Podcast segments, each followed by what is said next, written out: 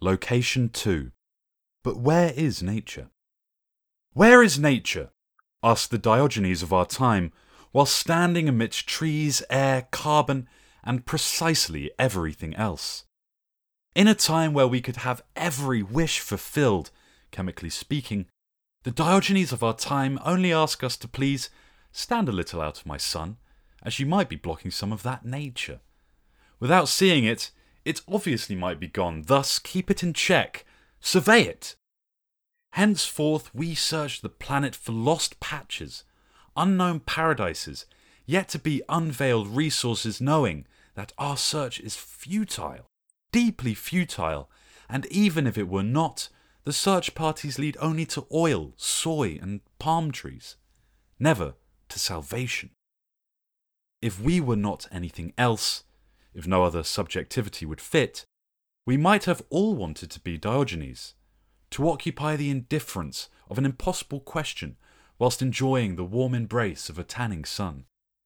You see, asking where is nature is searching for essence where there is none to attempt to find something not where it once was, but where it has never ever been. The trace is gone because there was never a trace made. Desperately looking for signs of nature in this looming time, for traces of what we have heard has passed, of the permanent slipping from our own causes, slipping into what we think we have feared but could not believe, but you know that it is rather what we have believed but could never have feared. Now we need to fear it, that nature. Only what has passed will leave a trace, and thus these Diogenes might never find it because it has never been lost. It has never been lost because precisely nature has never existed. Oh, disappointed Diogenes, you think.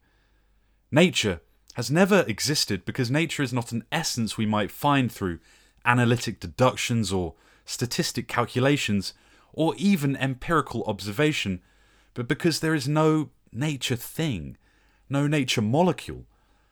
As Morton has it, the world is dreamed into existence, and that causality is a kind of dreaming, which is to say, a kind of art.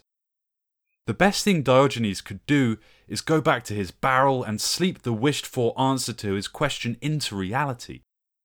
And so, the Diogenes of our time do so. They close their eyes and see what's real through the faculty of blindness. Therefore, as any dream needs confrontation, concepts need limits, and nature is the limit of limits. Nature cannot exist obviously because anything is it, and not in that high school philosophical way you remark whilst grinning that if everything is something, simultaneously everything is nothing.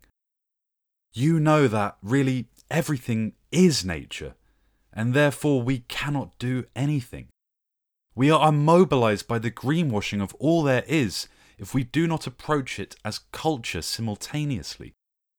Nature is not an outside to the human's reach as much as you and I are not outside nature. Nature is the framework, the parameters within which everything is ought to take place. What that everything is, is none of nature's business. Nature is neither the benchmark nor the quality things can have. Nothing is more natural than anything else. Goat wool socks only appear to us in such a manner through our cultural apparatus, through the marketizing of a simulated gap of otherness. The only way to find it that is nature, is to transgress its own parameters. But anything that goes beyond the final parameters always is bound within it, and so never reaches this pure rupture, using the framework to break the framework as much as the technocrats use the cause of all the ecological issues as its solution, too. As Foucault shines light on this transgression, noting that transgression, then, is not related to the limit as black to white, the prohibited to the lawful, the outside to the inside. Perhaps it is like a flash of lightning in the night, which, from the beginning of time, gives a dense and black intensity to the night it denies, which lights up the night from the inside, from top to bottom, and yet owes to the dark the stark clarity of its manifestation, its harrowing and poised singularity. The flash loses itself in this space it marks with its sovereignty and becomes silent now that it has given a name to obscurity. Therefore, you think we should ask ourselves what other sensible reason to ask whereas nature exists than to obliterate it? It is as much an impossible as it is an idiotic attempt to make, and yet this is what everyone is occupied with. We might only know once we've obliterated all of that which we lovingly term nature. And yet today you will enter it, as you always have, pondering that you might never leave it, quite consciously knowing that you indeed never will. Only your accidents will one day, as we might discover together during this tour, and not because of the wind blowing or the forest slowly moving, but because your accidents overcome the archaic parameters of nature. Tell yourself when you have entered it, when you are within this enclave of so called nature, only then continue.